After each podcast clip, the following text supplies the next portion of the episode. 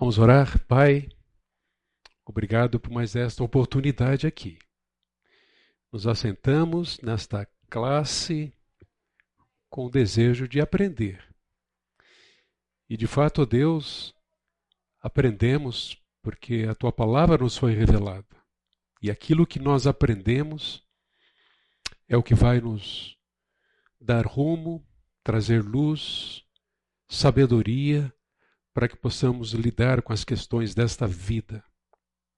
Dá-nos um bom tempo aqui, Senhor, de apreciação por Ti, pela Tua palavra, de consideração, ó Deus, a alguns aspectos dessa cultura tão psicologizada que tem se pautado por falsas crenças, enganos, e com tanta dificuldade, ó Deus, para uh, discernir, entender os problemas humanos, bem como para trazer soluções.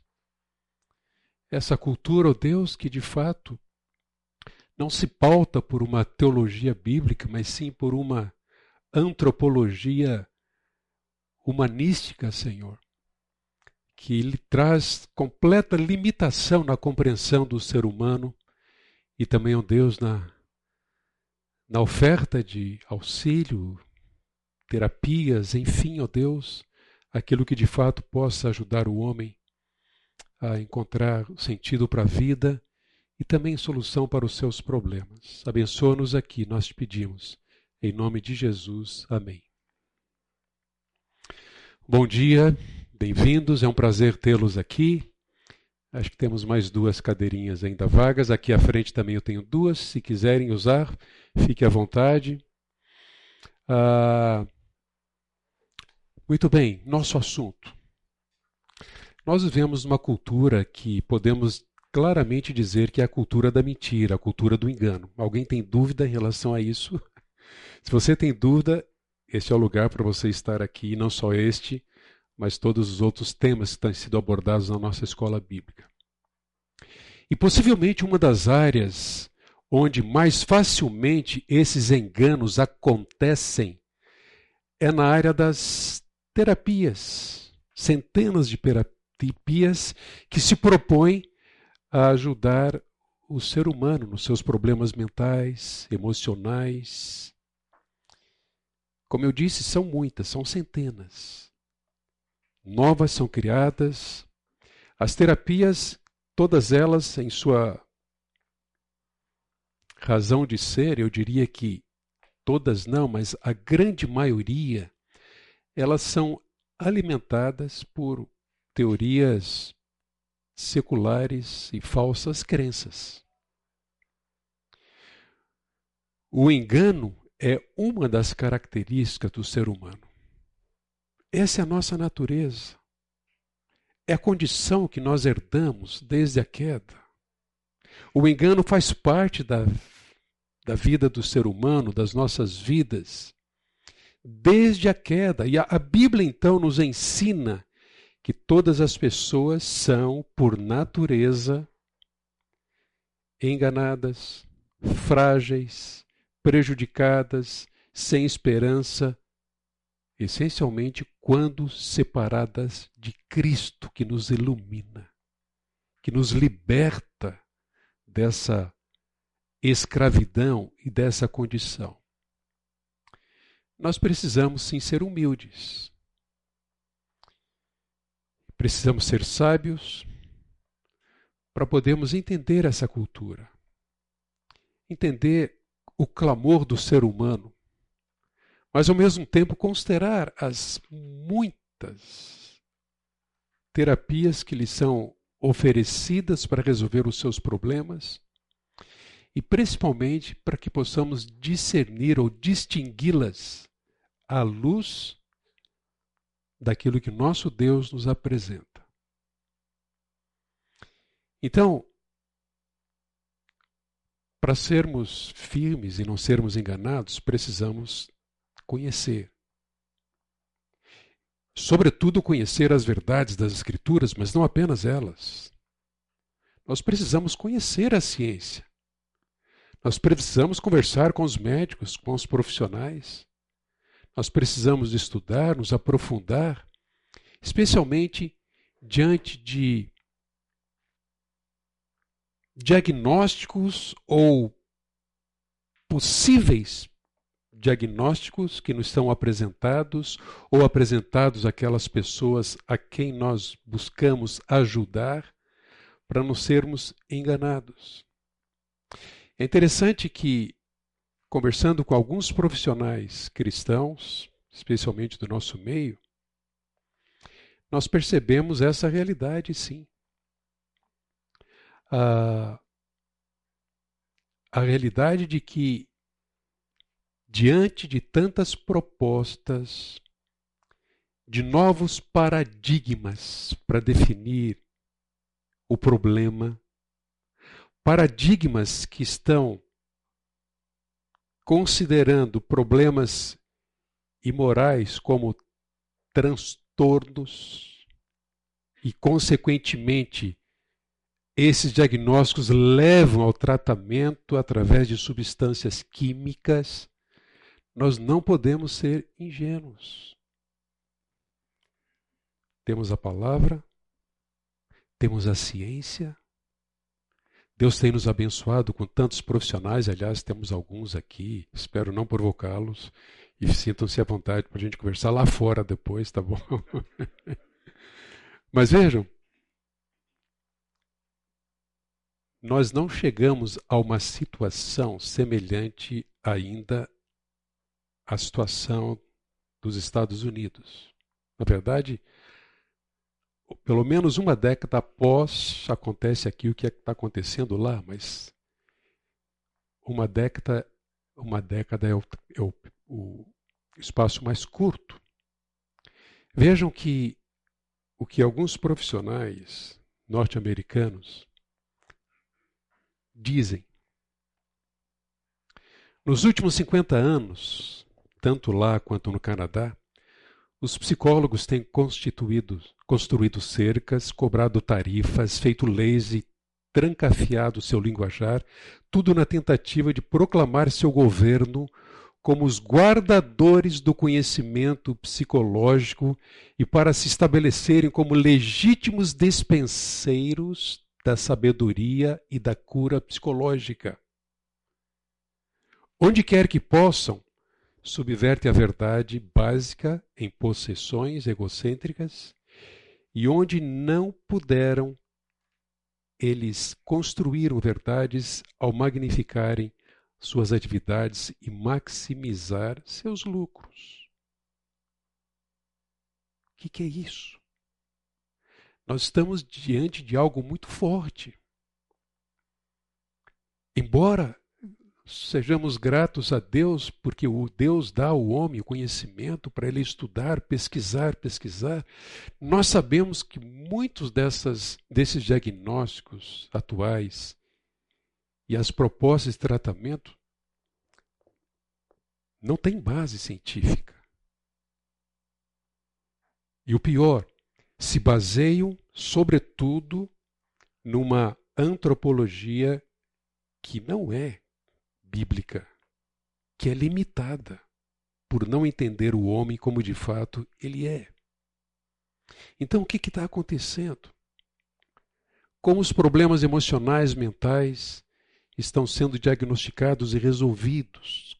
Como eu disse, comportamentos imorais sendo considerados transtornos, ira, a lascívia, a inveja, a cobiça, a avareza, orgulho, bem como todos os demais problemas atuais com os quais nós também lutamos, estão sendo relançados como transtornos que poderão ser consertados pela administração de químicos apropriados. Isso aqui é uma afirmação de um psiquiatra de Howard secular, ele não é cristão.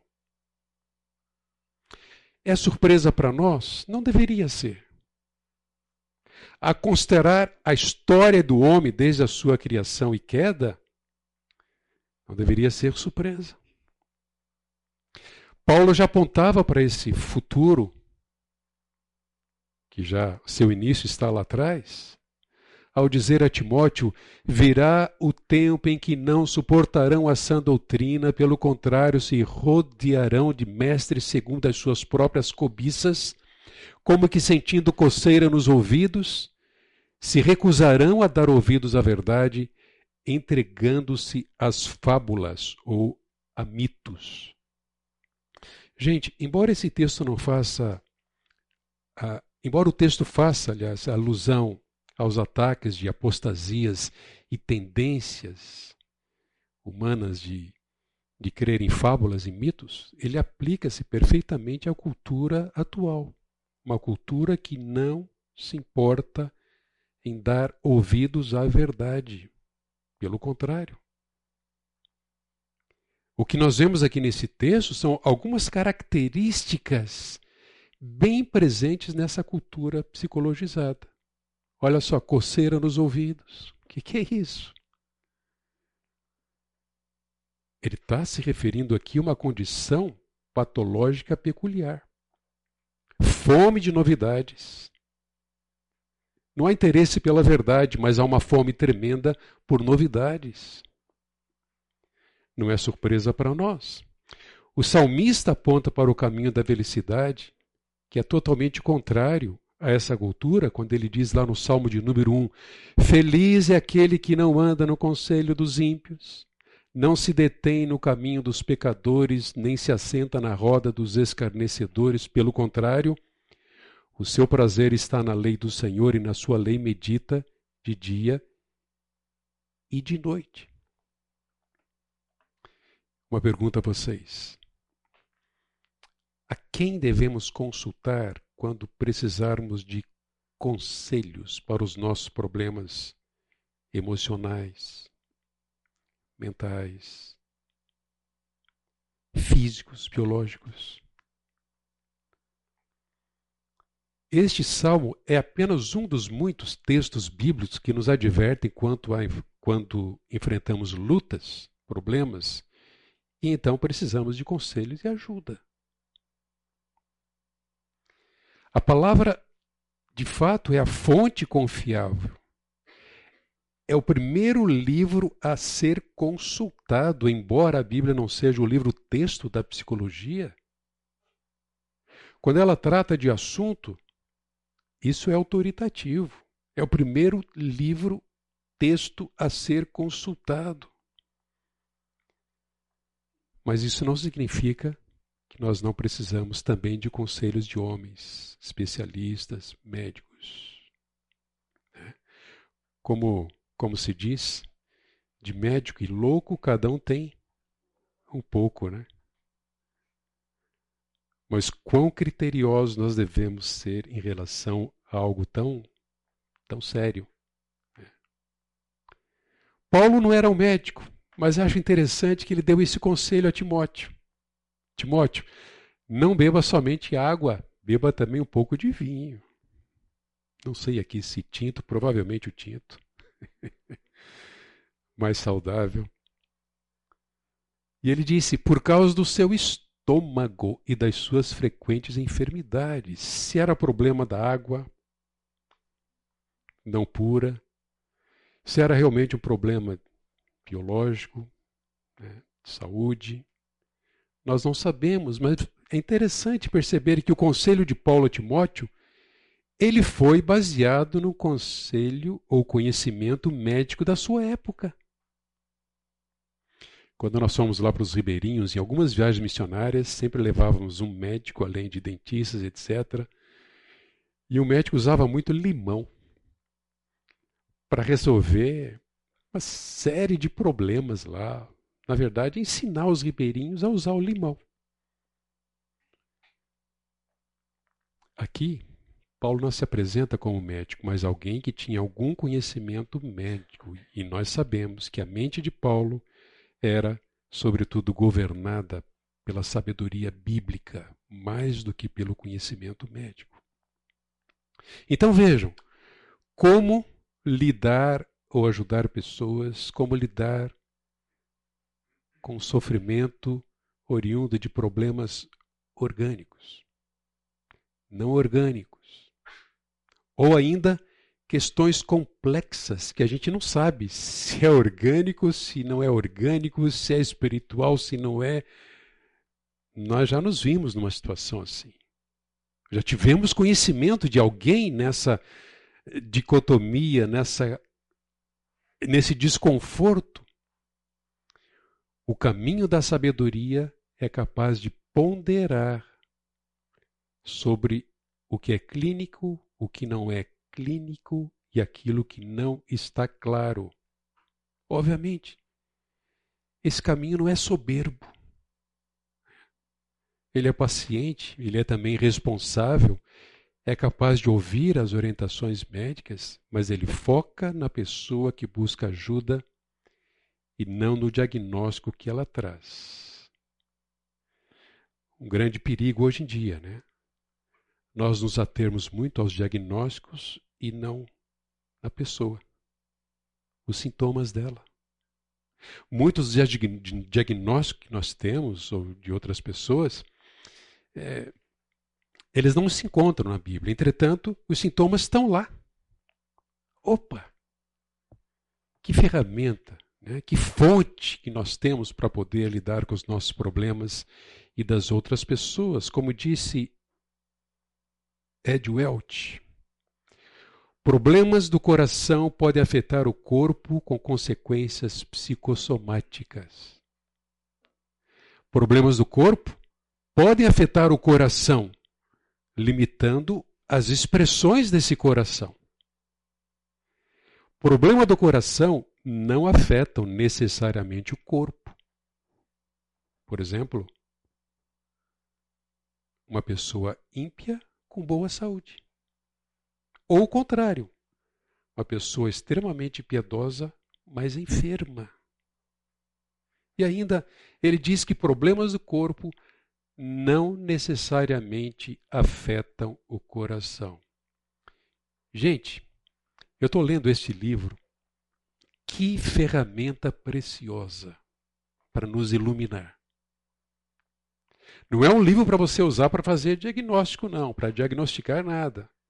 Mas ele junta o conhecimento médico, porque ele foi escrito por médicos, conhecimento clínico e científico de homens e mulheres que também são conselheiros bíblicos, a fim de apresentar o que? Uma visão sobre diversos diagnósticos atuais.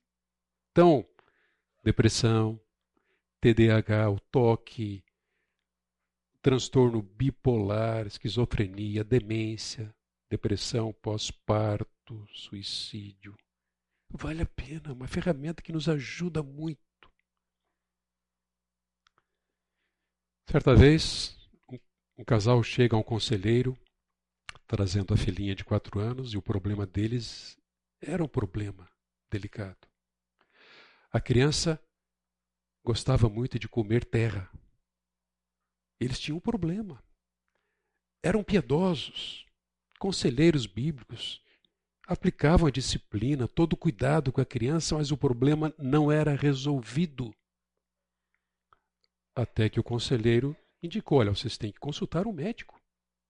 Já trataram para estudar, pesquisar e, e cuidar exatamente disso. Pouco tempo depois, eles voltam, após terem feito um tratamento médico, a partir de um diagnóstico falta de ferro, anemia. Problema resolvido. Não era problema espiritual. Não era deficiência dos pais na disciplina da criança. Outro casal chega ao conselheiro trazendo também um diagnóstico para sua filha, da sua filha. TDAH e um pouco de TOD, transtorno opositor desafiador. Na verdade, eles tinham saído de um de um consultório médico, entretanto, o médico de fato não confirmou esses diagnósticos. Esse casal foi orientado biblicamente e, a partir das Escrituras, o problema foi resolvido. Né? Eles assumiram o seu papel, sua responsabilidade então vejam, duas situações diferentes. Uma é o conselheiro recomendando e trazendo a solução através da ciência do médico. O outro é o conselheiro trazendo para o contexto bíblico para tratar de um problema que não era um diagnóstico é, preciso em relação àquela criança. Bem, eu sei que meu tempo não vai permitir que eu trate de muita coisa mais do que simplesmente dois enganos nesta área aqui de cuidados. Nós somos desafiados de, diariamente, gente, e não podemos ser ingênuos. O homem tem buscado entender seus problemas e as soluções, mas a partir do próprio homem. O sofrimento humano deixou de ser tratado como sofrimento e passou a ser considerado transtorno ou doença. As centenas de terapias, como eu disse, ignoram então a antropologia bíblica. E o que, que a gente vê nesse, nessa cultura, sim, de sofrimento, mas de tanto engano? é que a natureza humana não aceita a verdade naturalmente. Ao invés disso, as pessoas tendem a dogmaticamente abraçar a falsidade. Entretanto, uma criancinha de seis meses,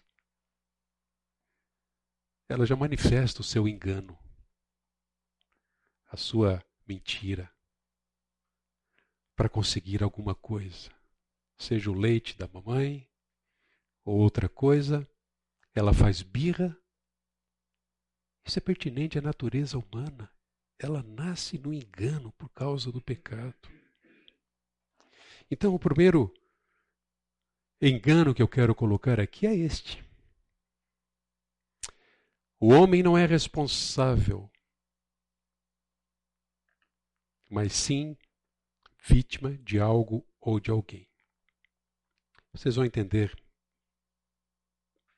melhor o que é este engano à medida que formos caminhando aqui. Vejam, não há dúvida de que você e eu, que a Igreja de Cristo, todos nós, nós precisamos de pressuposições que nos deem o um rumo. Pressuposições norteadoras para o cuidado da alma, dos problemas emocionais. E nós precisamos então dessas pre pressuposições a partir de uma revelação que nos foi dada, as Escrituras. A maioria das terapias atuais, elas partem de pressuposições enganosas sobre o homem. Né? Numa simples pincelada, as terapias freudianas, ou que se baseiam em Freud, elas pressupõem que o comportamento humano se deve ao inconsciente. Então, isso leva a empregar metodologias como a hipnose, associação livre de ideias, comunicação sem confrontação ou censura, seleção prévia de qualquer pensamento que venha à mente, regressão para identificar em algum lugar do passado qual é a origem do problema As terapias comportamentais ou behavioristas, elas pressupõem que o homem é um animal que reage a estímulos. Então, o foco desse auxílio é mudança de comportamento. E, por fim, as terapias rogerianas, que pressupõem que o homem, no cerne do seu ser, é, ele é bom ele possui dentro dele os recursos necessários para resolver os seus problemas. E isso leva a não confrontação ou orientações, mas sim em ajudá-lo a desenvolver palavras, através de palavras que não considerem responsabilizá-lo. Ele precisa se sentir confortável. Alguém me causou isso. Minha depressão é por causa disso, minha ansiedade, meu desequilíbrio. Há uma causa externa, fora de mim, mas eu não tenho nenhuma participação nisso. Não tenho nenhuma responsabilidade. Freud considera que a culpa é dos pais? Skinner considera que o ambiente é o problema e Roger que o próprio homem tem a resposta dentro de si. Gente, numa rápida olhada para essas propostas, nós devemos prestar muita atenção ao fato de que, ao desprezarem a revelação de Deus como fonte de conhecimento, essas terapias humanistas chegam a conclusões erradas acerca do homem. Todas elas se baseiam na evolução darwiniana do ser humano. O homem é bom, Pecado não existe, não se considera culpa, é insignificante. Ele não é responsável. Auxilia, o, o auxílio, a ajuda a ser prestada, tem o objetivo de levá-lo a se sentir bem, somente.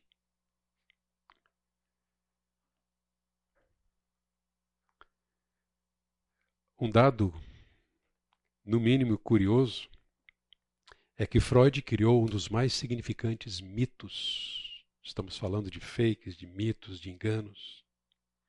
Ele criou um dos mais significantes mitos do século XX. Mas ele o apresentou como teoria científica, supostamente baseado no racionalismo e em observações empíricas. Não há ciência aqui. Proclamou estar abrindo a complexidade da mente ao mundo, porém na verdade, ele criou um sistema intrincado e especulativo de premissas que tem enganado milhares e milhares de terapeutas bem intencionados e pacientes vulneráveis nos últimos 100 anos. Dr. Waters Yoft, um psiquiatra. Você se considera um bom teólogo? Isso é relevante. A sua antropologia bíblica para lidar com seus problemas? Como é que você considera Deus, o problema em si, as circunstâncias, as soluções? Babler, um teólogo, ele diz isto aqui: nós precisamos de uma compreensão correta da doutrina do homem. O fato de que o homem foi criado à imagem de Deus, vive em um mundo caído e amaldiçoado pelo pecado, é pecador e precisa de um Salvador, causa impacto, afeta toda a sua vida. Se nós não considerarmos e cremos nessa verdade, gente, seremos limitados para lidar com os nossos próprios problemas e com os problemas dos outros. Nós somos uma igreja que se propõe a ajudar pessoas e seus problemas. Por isso somos capacitados através das Escrituras. Mas ele ainda diz: olha só, a antropologia centrada em Deus permite-nos chamar amorosamente as pessoas para voltarem seu foco para Ele e tirá-lo de si mesmas. Quando corretamente entendida e aplicada, ela permite que o conselho, que o conselheiro dê esperança para o aconselhado e ajude a ver a justiça, a retidão, o amor e a compaixão de Deus. Vamos pensar aqui.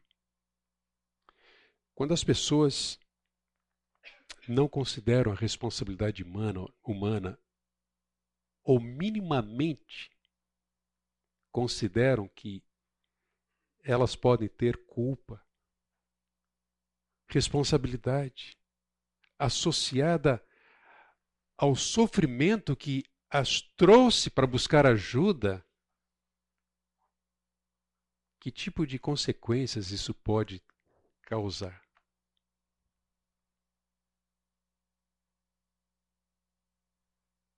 É um engano. O problema nunca está em mim, está em alguém, na circunstância ou outro e tal. Uma das consequências é ele pode encontrar soluções, mas cosméticas, passageiras. Uma aspirina resolve, mas o problema é o câncer. Tem que se aprofundar, tem que pesquisar, ver o que está saindo desse coração.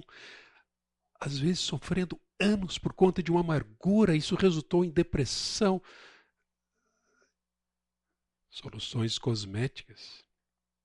Apenas sintomas. E comportamentos podem mudar. Mas se o coração não muda, vai voltar. Pode voltar com maior intensidade. Ou perdurar. Outra consequência: o mal não é tratado pela raiz. Não é gratificante quando vamos a um médico, apresentarmos os sintomas, ele começa todo aquele seu trabalho para identificar de fato qual é o problema, a raiz do problema. O que, que aconteceu? O que, que foi? Tivemos a nossa irmã Cássia aí que viveu esse drama recentemente. Ela foi parar no hospital com uma forte hemorragia. Até agora não se sabe exatamente uma causa, possivelmente um, um excesso de um medicamento que foi prolongado, mas, mas a gente precisa de um diagnóstico preciso. Né? O médico precisa disso para que a receita, para que o tratamento seja condizente. Atinja a raiz do problema e traga a cura.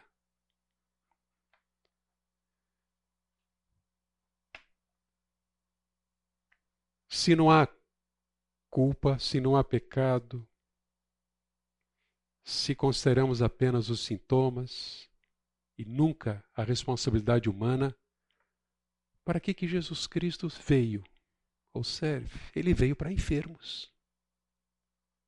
Não há necessidade de um redentor. Quais são as terapias que apontam para isso? Sim, você precisa do remédio. Mas o remédio não vai livrar você dessa amargura, da falta de perdão, dessa, desse, desse ídolo, dessa idolatria que está no seu coração. Do início ao fim da Bíblia, nós vemos a correlação entre pecado e morte, ofensa e recompensa. Além disso, outra consequência é que outros pecados e enganos podem surgir. Vou usar novamente aqui o problema da depressão. Quando a depressão é fruto da amargura, ela gera outros pecados, gera omissões, gera uh, falta de amor e tantas outras coisas que podem estar presentes na vida de uma pessoa deprimida. Percebem? Conseguem enxergar isso, essas consequências? Se a mudança, a mudança é temporária, não é profunda e nem permanente. Meus irmãos, vamos lá. O que, que Deus nos revela para nos ajudar, para que a gente não seja seduzido e nem levado por esses enganos? Quanto aos problemas emocionais, mentais. Nós cremos que a Bíblia é suficiente para descrever o homem, sua condição e sua responsabilidade perante ele. Semana passada, a Karen ainda estava lá em casa. Ela recebeu uma mensagem de uma amiga lá de Paulo Afonso, que é, que é da igreja,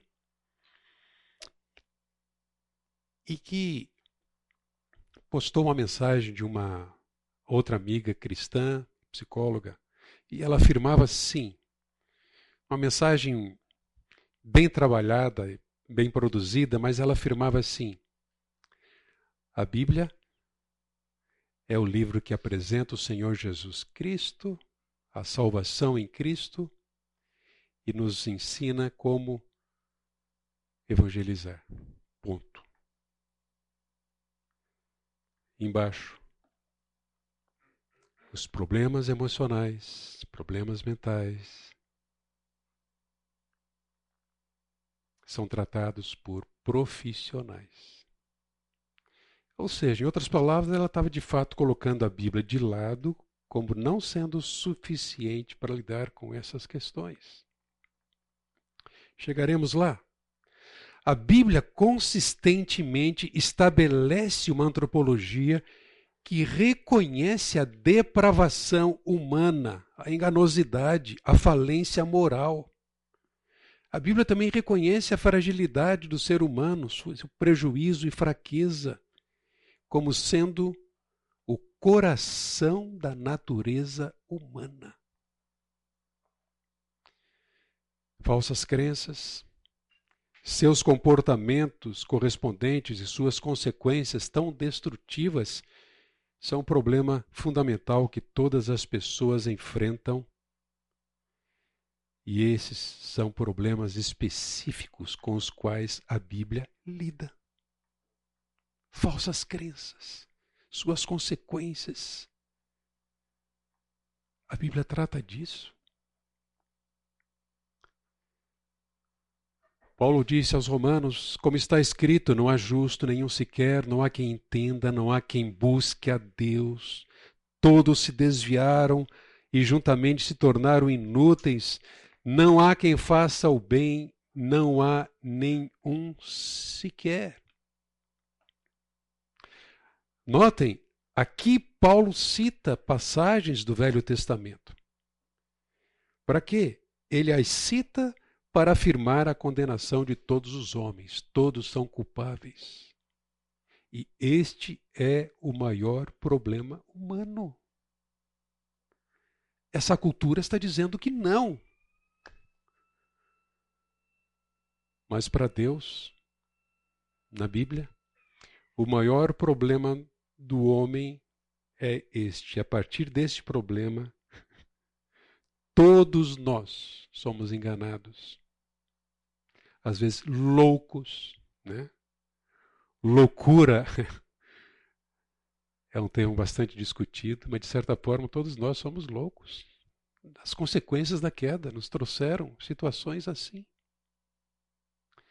No 23 ainda ele diz: Todos pecaram e carecem da glória de Deus. Então toda a raça humana é associada ao pecado de Adão e carecem, uma ação contínua carecem de Deus, carecem da glória de Deus. O homem não pode estar enganado. Paulo diz aos Gálatas: não se enganem. De Deus não se zomba, aquilo que o homem semear, isso ele vai colher também.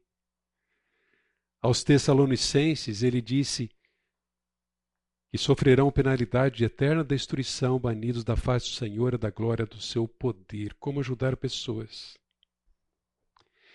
sem levá-las a considerar o seu maior problema e então apresentarmos a única e verdadeira solução que é o Senhor Jesus Cristo. Pergunta: por que é tão importante o estudo da antropologia bíblica?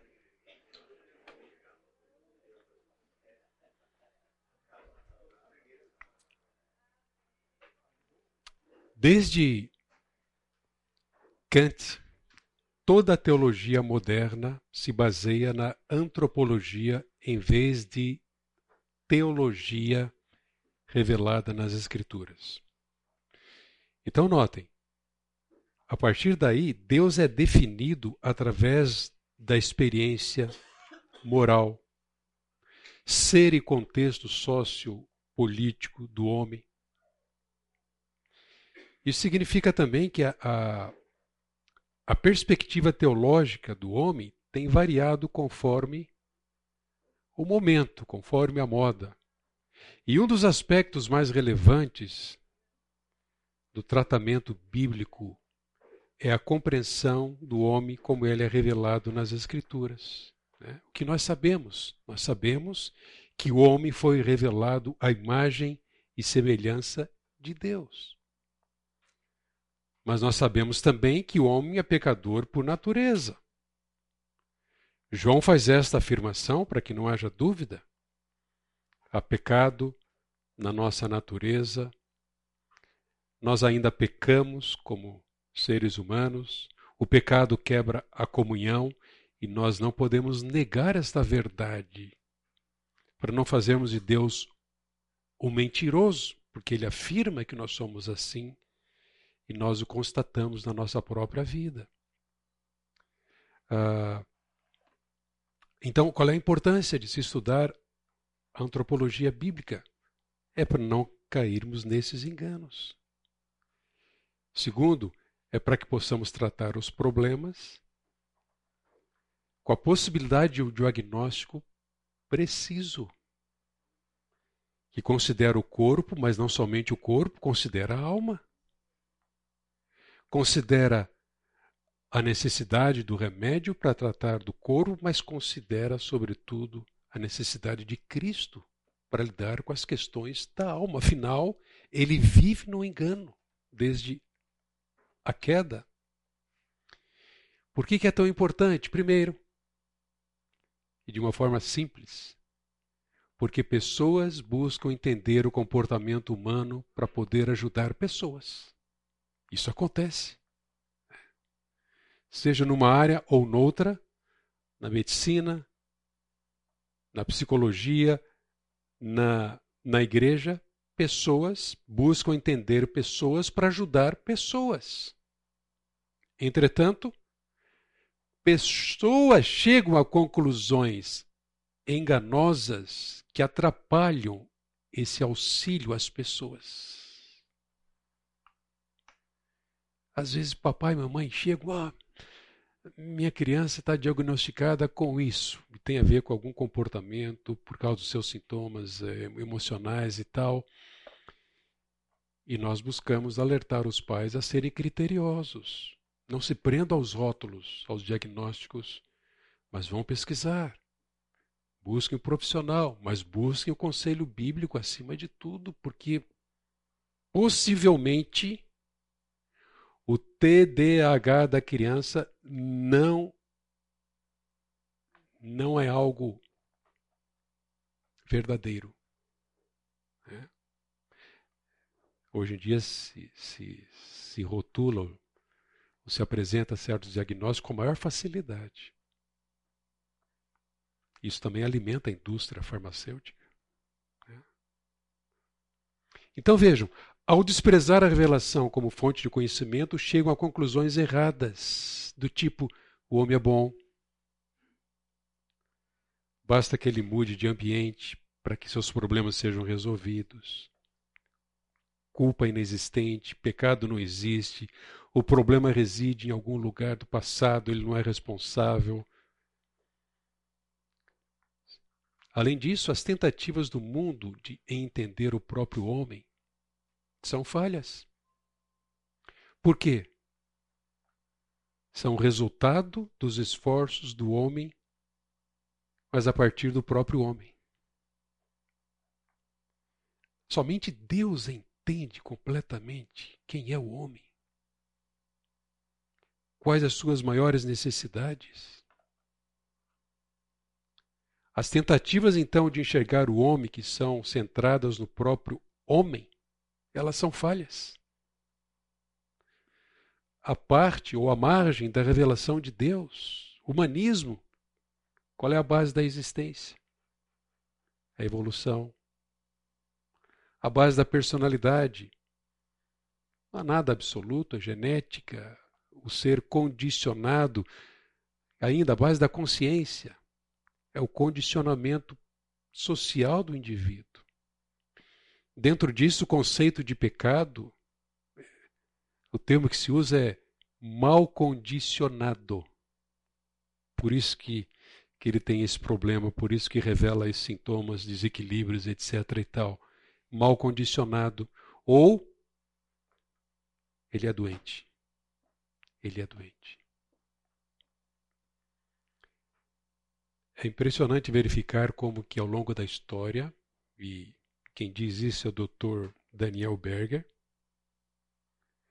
A Insanidade da Loucura.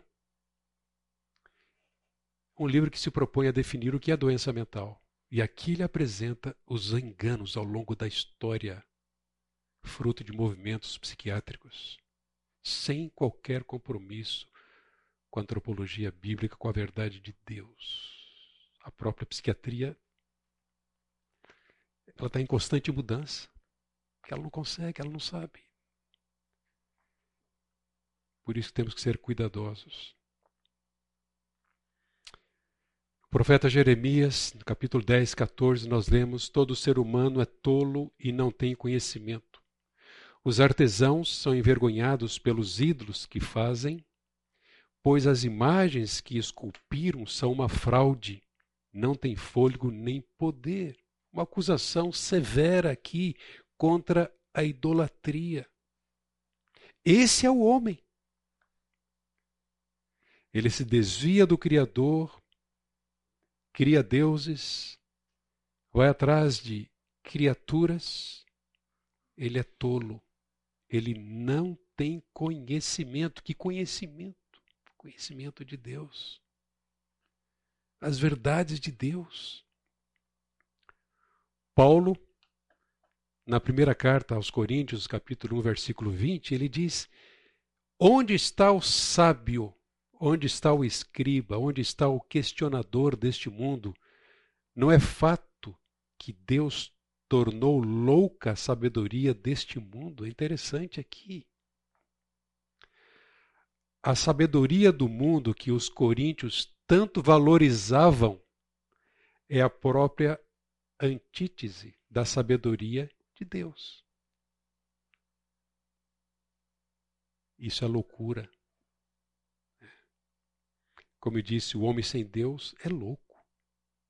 Somente o Senhor Jesus Cristo põe em ordem o seu ser, o seu coração, sua perspectiva, sua razão de viver. Aquilo que ele busca. Aos Efésios, capítulo 4, 18, Paulo diz que tendo o seu conhecimento obscurecido, está se referindo ao ímpio, ao que rejeitou a verdade, separados da vida de Deus, que Deus concede por causa da ignorância em que vivem pela dureza do seu coração. E tendo se tornado insensíveis, eles se entregaram à libertinagem para para de forma desenfreada cometer todo tipo de impureza.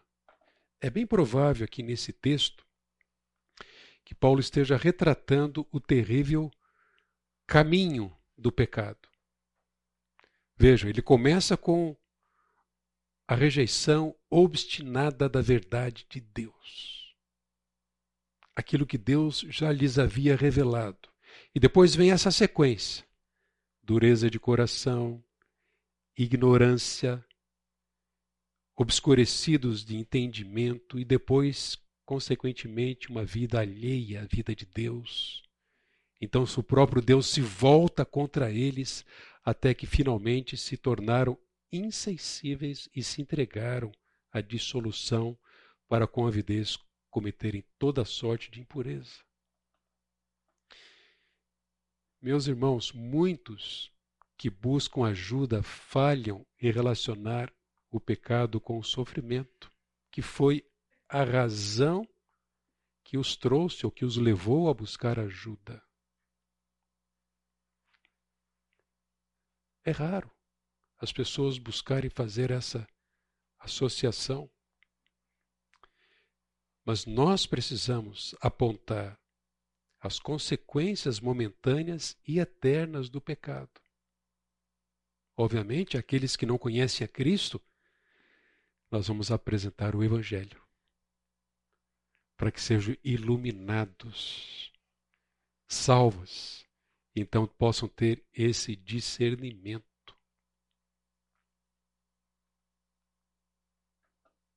A confissão da fé reformada,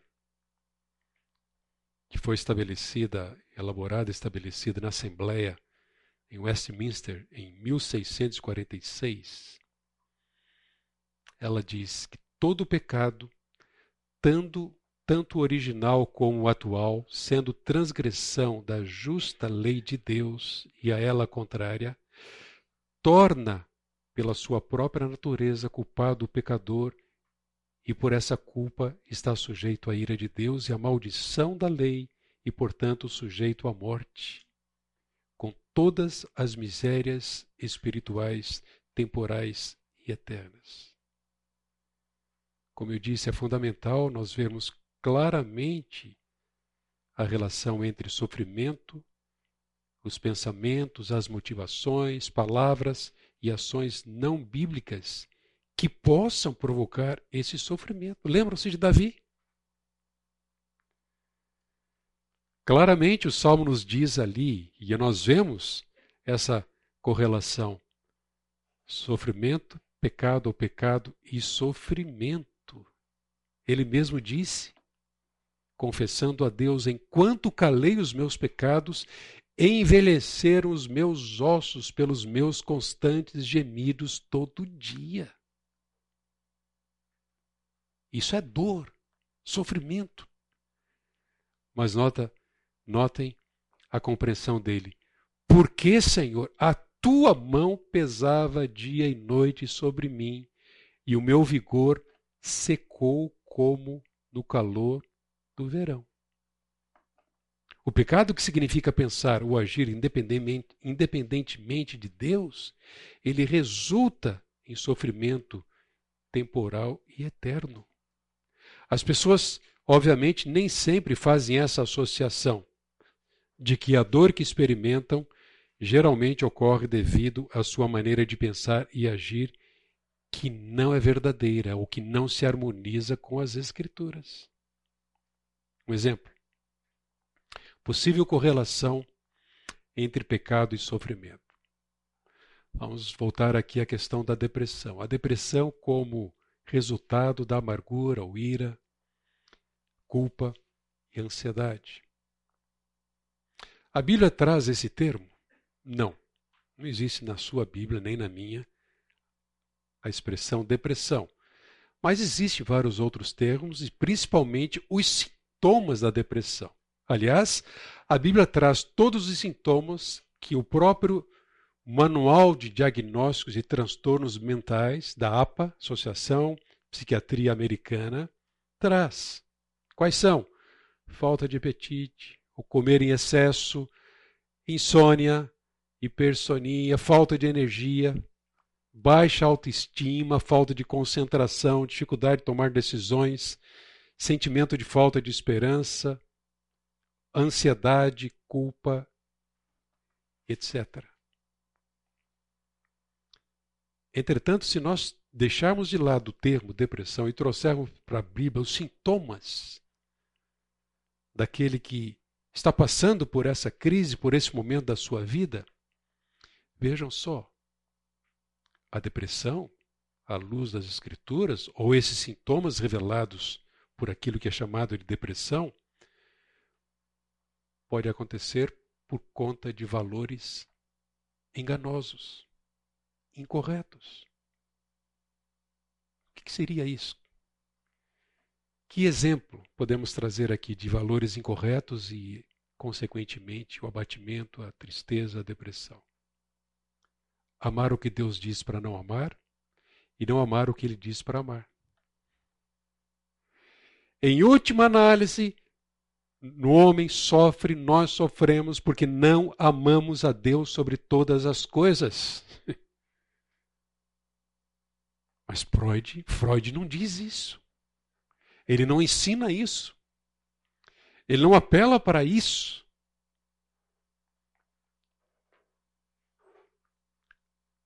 Além disso, vejam só, desejar coisas que Deus diz para não valorizar e não valorizar o que Deus diz para valorizar. Isso traz desequilíbrio para a vida. Traz ansiedade, traz desconforto, pode levar à depressão. Não amar a Deus sobre todas as coisas. Não buscar as coisas lá do alto. Quando se busca a recompensa aqui nesta vida, quando se limita a vida aquilo que é temporal, nessa esfera terrestre, como o homem sofre em consequência disso por não obter aquilo que tanto deseja, mas ainda que seja justo o que ele deseja obter, ele o deseja mais do que deseja amar a Deus. Agradar a Deus. Então ele sofre, nós sofremos. Se você deseja algo bom, legal, mas com uma intensidade maior do que o seu desejo por Deus e amar a Deus, você vai sofrer. Você vai ter frustrações. Você vai reclamar. Você vai começar a descer uma escada aí de eu mereço. Se não, me, se não consigo obter, se meu marido não me dá, se minha esposa não me dá, meu pai não me dá, ele não gosta de mim. Enfim, essa espiral descendente pecaminosa leva ao buraco. Ela é enganosa. A maioria dos cristãos consegue enxergar a relação entre ações pecaminosas e emoções dolorosas. Sobre isso, a depressão, a gente pode até fazer algumas perguntas que auxiliam. Você já considerou a possibilidade da sua depressão ser resultado da sua negação em perdoar alguém? Já lidei com alguns casos assim. A pessoa trouxe os sintomas da depressão, mas lá no âmago da questão estava um coração não perdoador, amargurado. E essa era essa era a raiz do problema afetando a vida dessa pessoa. Gente, na teologia bíblica do sofrimento, o que nós vemos é que sempre há um proveito positivo da dor quando ela nos diz o que está errado. É aquele sinal de alerta, né, doutora? Sinal de alerta. Né? Eu usei a seguinte ilustração: nós não temos aqui um detector de fumaça. Mas se tivéssemos e de repente começasse a soltar água o alarme a soar e, e nós simplesmente, gente, tape os ouvidos para resolver o incômodo. Né? Não resolveu, tira o sapato, acerta, arranca. Maluquice. Mas às vezes nós fazemos assim. Os sinais estão aí. E a gente sempre tenta apagar a fumaça, tirar o detector, sem res buscar resolver o problema. Nossos problemas, para que sejam resolvidos com profundidade, para que obtenhamos soluções profundas e permanentes, eles precisam ser resolvidos a partir da raiz.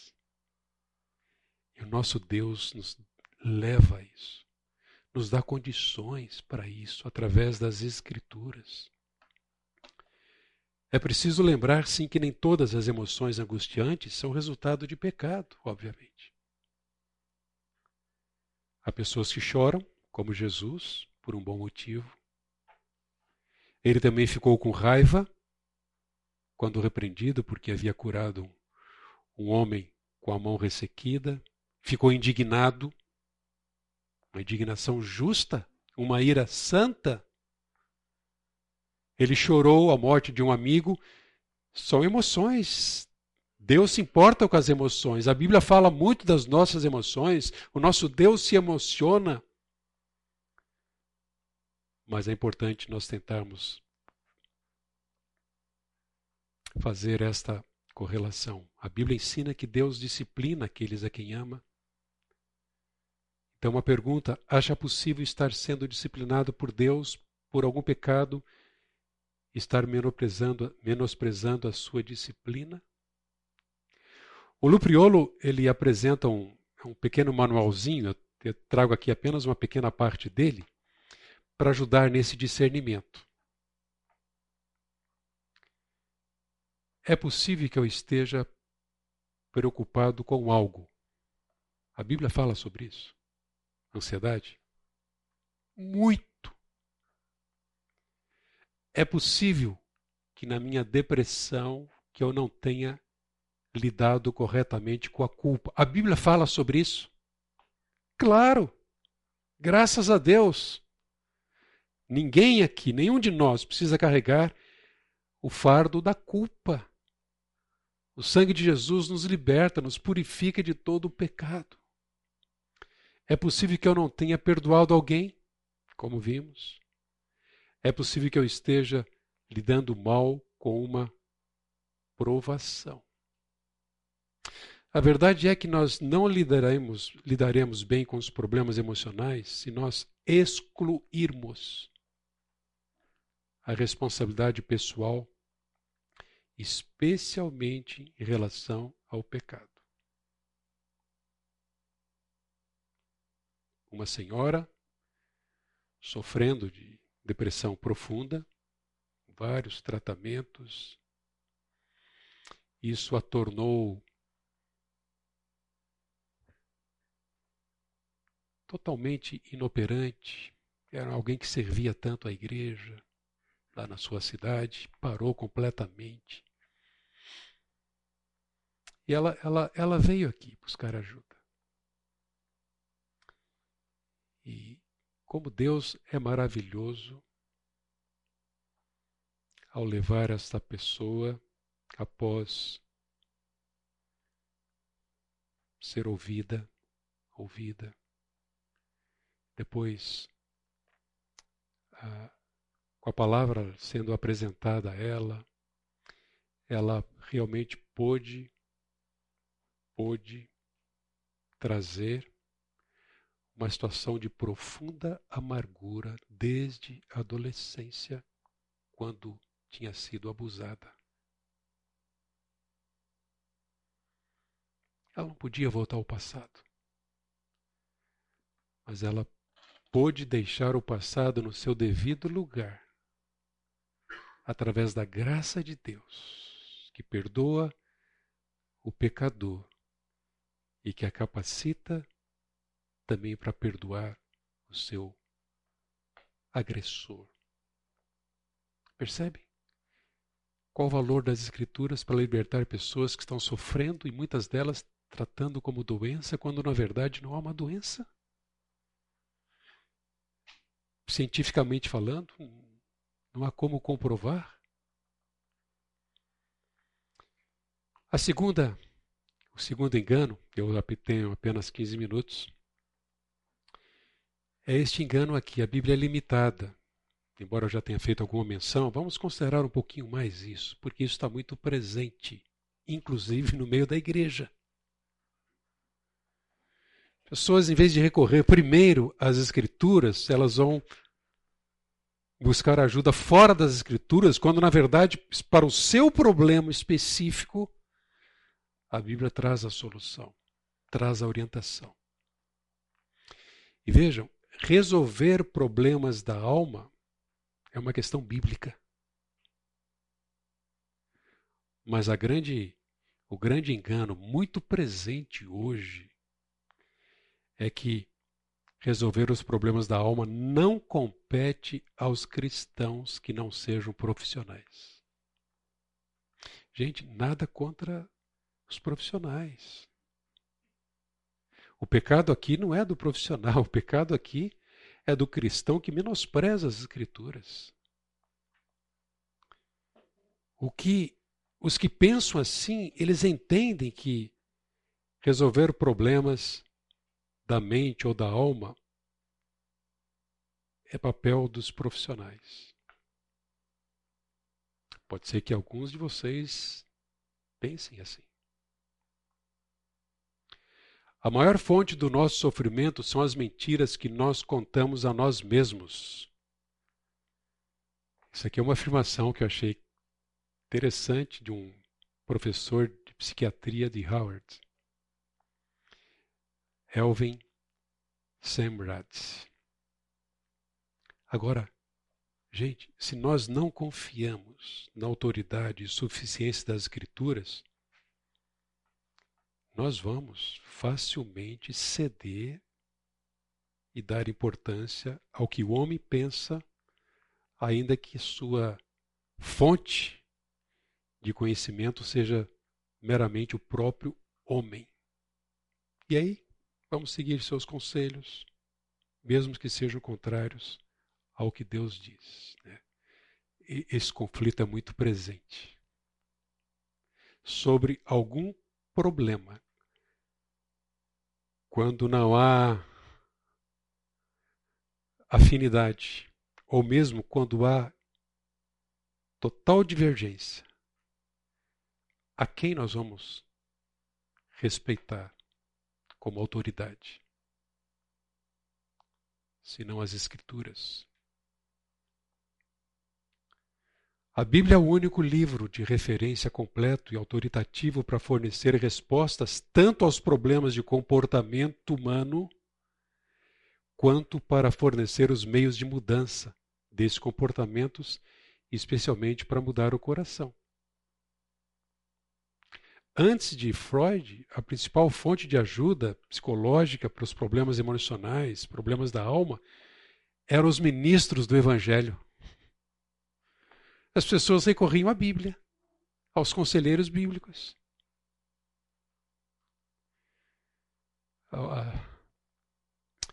Freud, ele na verdade sabia o que estava fazendo. Ele competia mesmo com o cristianismo em busca de soluções para os problemas. A história conta que ele abriu um consultório particular no domingo de Páscoa Alguns acham que isso foi provocativo, competindo com o cristianismo. Hoje, talvez, o maior perigo nessa competição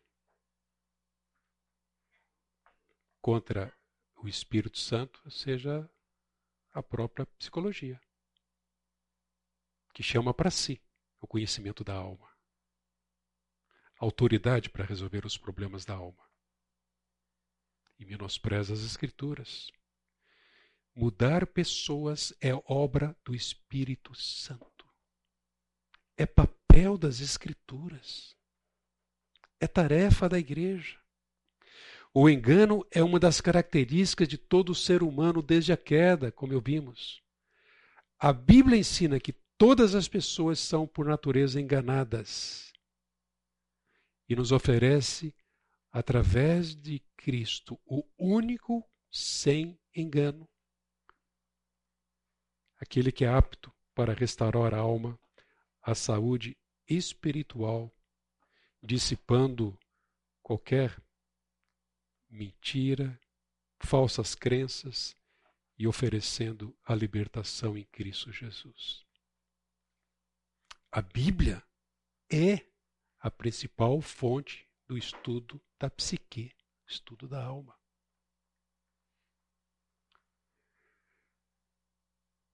O impacto do humanismo na psicologia tem sido inevitável. E um dos problemas é que muitos de nós associamos a psicologia com termos e ideias que não aparecem na Bíblia. Por exemplo, a Bíblia não é autoridade porque ela não traz o termo paranoia.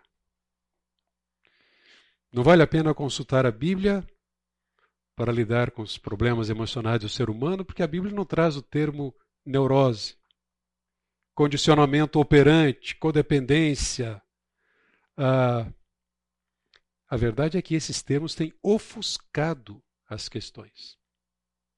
Como eu disse, a gente deve evitar o uso de palavras e de terminologias do sistema mundano sempre que o conceito bíblico for claro e satisfizer.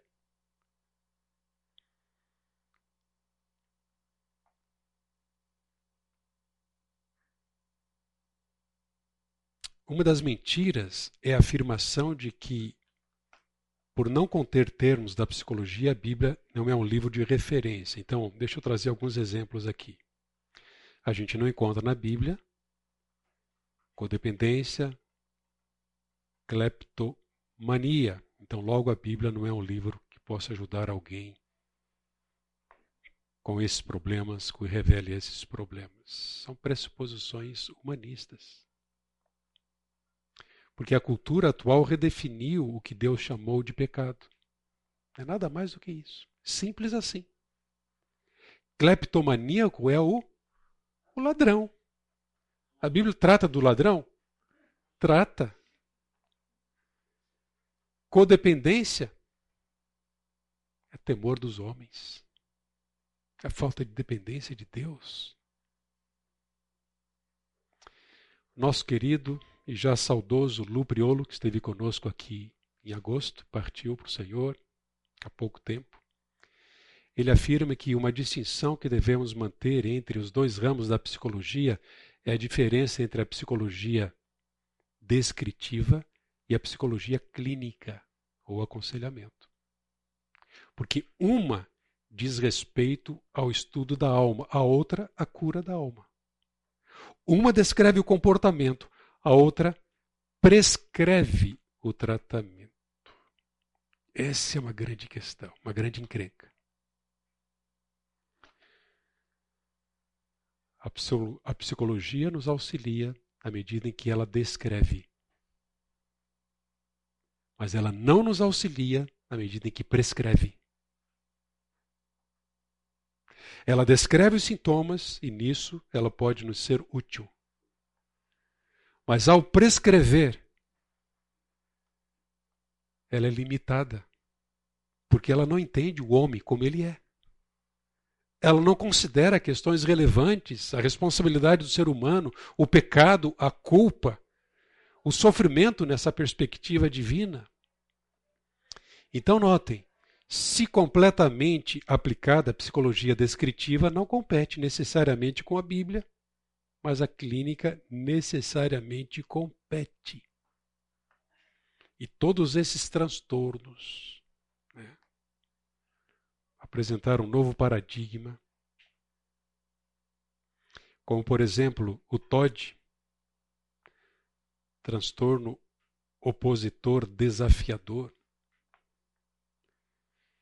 Segundo a perspectiva secular, a causa do transtorno desafiador de oposição é desconhecida, mas provavelmente envolve uma combinação de fatores genéticos e ambientais, possivelmente. Os sintomas geralmente começam antes que a criança tenha 8 anos de idade. Eles incluem humor irritável, comportamento argumentativo, desafiador, agressão e vingança, que duram mais de seis meses e causam problemas significativos em casa ou na escola. O tratamento envolve terapia individual e familiar, e essa é a prescrição celular. Vamos lá. Vocês se contentariam com essa prescrição, descrição, ok? Mas a prescrição para ajudar essa criança? Questões fundamentais precisariam ter consideradas. O pecadinho no coração dela. A rebeldia está ligada ao coração da criança. A falta de respeito aos pais. Nossos avós tinham um remédio excelente. A vara. Este é um bom livro que trata dessas questões. Vejam, a Bíblia não reivindica ser um livro que descreve todos os aspectos de cada comportamento humano. Então, estritamente falando, a Bíblia não é um livro texto para psicologia. Entretanto, como eu disse, quando aborda um assunto, ela deve ser o primeiro livro a ser consultado. A terminologia bíblica deve ser empregada para descrever os comportamentos definidos nas Escrituras. Quais as reivindicações bíblicas no cuidado da alma? A Bíblia foi dada para capacitar e instrumentalizar completamente o cristão para o cuidado da alma. Eu creio que não exista problemas profundos demais para um cristão lidar. Porque a palavra de Deus é viva e eficaz e mais cortante do que qualquer espada de dois gumes, e penetra até o ponto de dividir alma e espírito, juntas e medulas, e é apta para julgar os pensamentos e propósitos do coração, o que está lá dentro. O que está aqui fora, eu observo, eu descrevo, mas o que está lá dentro, somente Deus tem esse poder. Ele nos dá essa ferramenta, essa capacidade através das Escrituras. Como Paulo disse, toda a escritura, de ponta a ponta, Gênesis, Apocalipse, é inspirada por Deus e útil para o ensino, repreensão, correção, instrução para que o homem de Deus seja apto e plenamente preparado para toda boa obra. Tudo o que é necessário para capacitar e auxiliar no processo de mudança encontra-se na Bíblia. Segundo, a reivindicação de que, através de todos os livros da Bíblia, Deus nos deu o que precisamos para a mudança pelo conhecimento completo de Cristo. E o texto que eu trago aqui é este, a afirmação de Pedro. Vejam. Que a graça e a paz lhes sejam multiplicados no pleno conhecimento de Deus e de Jesus, nosso Senhor. Pelo poder de Deus nos foram concedidas todas as coisas que conduzem à vida e à piedade, pelo completo conhecimento daquele que nos chamou para sua própria glória e virtude. Por meio delas, ele nos concedeu as suas preciosas e muito grandes promessas, para que por elas vocês se tornem coparticipantes da natureza divina, tendo escapado da corrupção das paixões que há no mundo. Poder transformador da palavra. As três dinâmicas de mudança nós encontramos aqui: o Espírito, a palavra e a igreja. Pedro reitera aqui que a fé na verdade de Deus é o fundamento no qual o caráter, a sabedoria, o autocontrole, a persistência, a cura e o amor pelos outros é construído. E por fim, a terceira reivindicação bíblica no cuidado da alma é que a Bíblia é completa e perfeita para restaurar a alma. Vocês têm provado isto. Eu tenho provado isto. As libertações, as curas dos nossos traumas, dos nossos enganos, das nossas dores, nós temos encontrado na suficiência da palavra de Deus. E eu quero que vocês leiam tarefinha de casa e reflitam sobre esses recursos que nós temos na palavra, no Salmo de número 19. Ela é completa e perfeita. Restaura. Ela é fiel. Alegram o coração. É puro, ilumina os olhos. Permanece para sempre.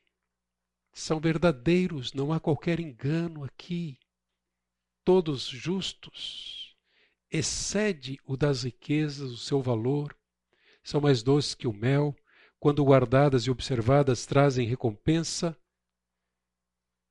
E eu termino aqui.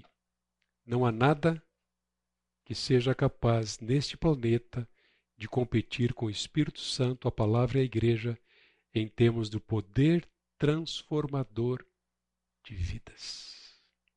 Amém? Edu, você ora para a gente, por favor. Pai, te agradecemos tempo juntos em comunidade. Que as escrituras, Deus, sejam suficientes para aconselharmos as pessoas, que podemos, possamos confiar no Senhor, que possamos passar, Deus, que o Senhor é suficiente para resolver qualquer depressão, qualquer pecado, qualquer angústia na vida das pessoas. Nos capacita, Deus, a sermos conselheiros bíblicos e que dependem do Espírito Santo. Oro isso em nome do Filho Jesus. Amém.